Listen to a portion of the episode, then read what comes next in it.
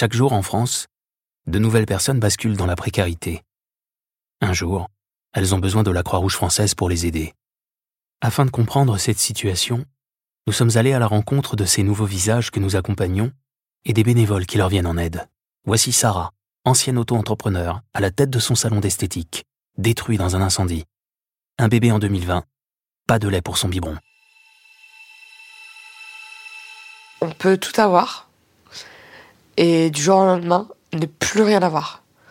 Je regarde les gens différemment parce que je me dis, euh, ça se trouve, cette personne, elle a besoin d'aide. Ça se trouve, cette personne, elle est comme moi et elle le dit pas.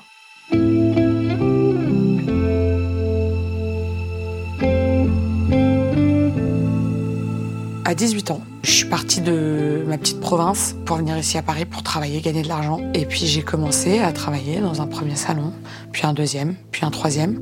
Je me suis mariée, j'ai eu ma fille.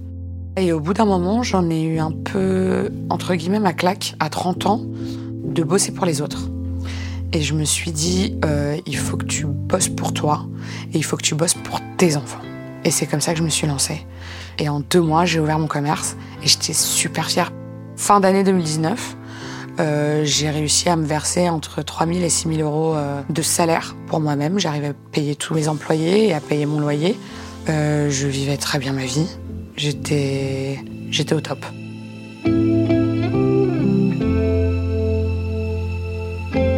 Début 2020. Alors la première des choses, euh, ça a été ma séparation, qui a été très dure à encaisser. Euh, j'ai plus d'appartement parce qu'on vivait ensemble. Je me fais approcher par quelqu'un euh, qui m'offre un appartement HLM proche de mon commerce, un loyer plus que magique. J'accepte, sauf que je me fais arnaquer. Deux semaines après, l'incendie de mon commerce. Tout a pris feu, il n'y a plus rien. Je tombe par terre. Tout qui s'écroule comme ça, c'est horrible. C'est juste horrible. C'est impensable. On se dit, ça peut pas m'arriver à moi, ça arrive aux autres, mais pas à moi. C'est surréaliste, je réalise pas. Je réalise vraiment pas. Et euh, je suis enceinte. Je suis déjà à deux mois et demi de grossesse. Il n'y a plus de rentrée d'argent. Je vais au Pôle emploi. Vous devez monter un dossier d'RSA. Parce que vous n'aurez le droit qu'à ça. Donc j'y vais, je dépose mon dossier. Et puis euh, deux semaines après, confinement. Donc là, ça se passe en mois de février. Et mon dossier n'a pas été instruit jusqu'au mois de juin. Donc en fait, du mois de février jusqu'au mois de juin, j'ai zéro. J'ai zéro. Je suis la priorité de personne. La priorité, c'est le Covid d'abord. J'avais encore un petit peu d'argent de côté. J'ai mon père qui m'aide un petit peu. 50 euh, euros, j'essaie de diviser pour 4 euh, paquets de pâtes. Euh, mais 50 euros, on fait rien, on n'a rien à la caisse. Il faut que je mange un peu plus parce que je suis enceinte. Et c'est comme ça jusqu'au mois de juin. En attendant, j'harcèle les assurances. Faut attendre l'enquête de police. Et puis quand c'est pas l'enquête, bah c'est bah madame, vous avez pas payé le loyer depuis le mois de février. Le salon a cramé. On me demande de payer les loyers, mais on ne paye pas, j'ai pas de rentrée d'argent, j'ai rien. On commence à se faire à l'idée qu'on n'aura plus la même vie qu'avant, qu'on n'aura plus le même salaire qu'avant. J'ouvre mon placard et il y a un paquet de pâtes. Et il me reste, euh, deux semaines et je dois finir avec ce paquet de pâtes là. Et c'est, euh, c'est choquant parce que je me dis, j'ai même pas le droit de demander de l'aide. Et j'ai même pas de quoi manger. Et je m'en veux. En fait, on pense pas que ça, ça va nous arriver, en fait. Que pour l'instant, je suis confortable, donc je vais rester dans mon, dans mon train de vie confortable.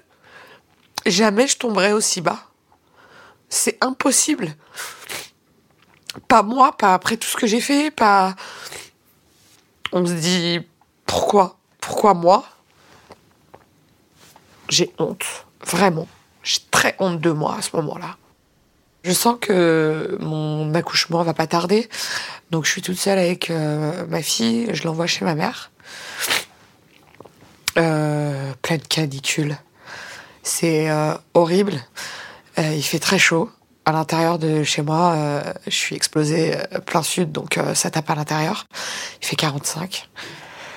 Et un soir, euh, à force de prendre euh, huit douches dans la journée, euh, je perds les os. C'est un petit peu trop tôt, mais je perds les os. Et je suis toute seule et je connais personne. Donc je descends en bas de chez moi. Et il y a des jeunes qui traînent en bas et je leur dis j'ai des contractions. Est-ce que quelqu'un peut m'emmener à l'hôpital? Et, du coup, un jeune que je ne connais même pas, à qui je donne les clés de ma voiture. Donc, euh, donc du coup, il m'emmène à l'hôpital. Donc j'accouche. La, plus, la deuxième plus belle chose qui m'arrive au monde, bien sûr, c'est euh, mon petit garçon qui, qui du coup naît en pleine santé quand il naît, malgré son, sa prématurité. Euh, je suis la plus heureuse du monde.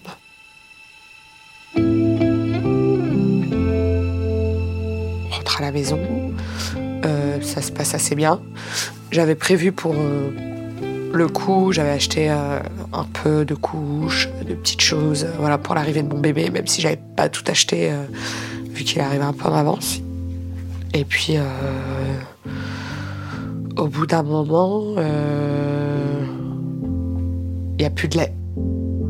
On se dit, on est à la fin du mois les prestations sociales, celle 5. Et là, je me dis, bah là, faut que je me réveille. Je dépose le matin ma fille à l'école. J'ai mon fils. Il me reste des biberons pour la journée, mais pas pour demain. Et je me dis, je vais chez l'assistante sociale et, à la... et là, faut que je demande de l'aide. C'est une honte que, que je vienne dire que j'ai pas de lait pour mon fils. Une mère n'a pas le droit, en fait. Et je me dis, ouais, mais c'est soit ça, soit de toute façon, mon fils, il pourra pas manger, il est tout petit, il fait à peine 3 kilos, donc faut qu'il mange. Donc je vais voir l'assistante sociale. Et, euh, et elle me dit, mais qu'est-ce que vous voulez? Je dis, je veux juste du lait pour mon fils, je veux rien d'autre. Et, euh, et, elle passe deux, trois coups de fil et, euh, et elle tombe sur Christiane de la Croix-Rouge qui lui dit, la maman, elle peut être là dans combien de temps? Parce que je lui prépare tout ce qu'elle a besoin. Et c'était un soulagement. Mais euh, j'ai cru que mon corps, il allait tomber par terre.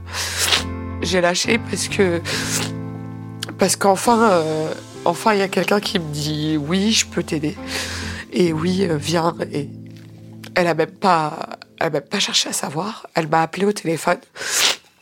Elle m'a demandé euh, ce que buvait mon fils, de quoi il avait besoin, euh, les couches, euh, quelle taille il mettait. Et quand je suis arrivée sur place, elle m'avait fait un, énorme colis avec des fringues, des gâteaux pour ma fille, du lait pour mon fils, des couches, des gels douche. Elle est restée à parler pendant une heure avec moi de ma situation. Et euh, quand je suis rentrée chez moi, c'était un soulagement en fait. J'étais soulagée, vraiment. Qu'il y ait quelqu'un pour moi. Et elle m'a dit, vous inquiétez pas, maintenant on est là. Et pour une fois, depuis euh, cette descente aux enfers, j'avais euh, l'impression que j'étais pas toute seule et qu'il y avait quelqu'un pour moi, en fait. Et j'avais plus mal au ventre euh, de savoir si mon fils allait manger ou pas.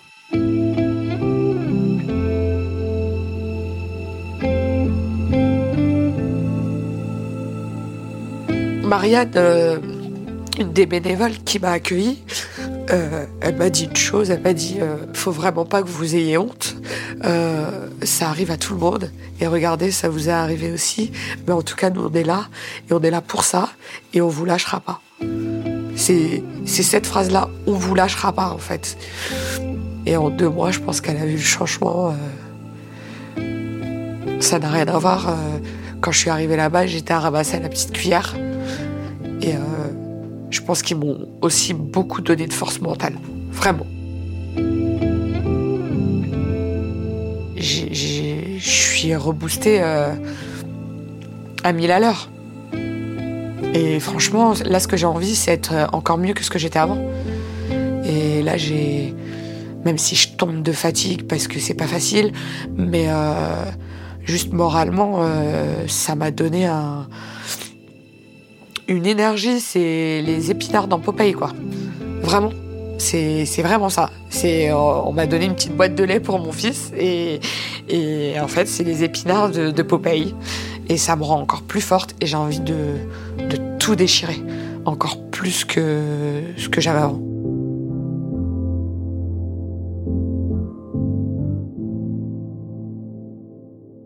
Vous avez écouté Sarah.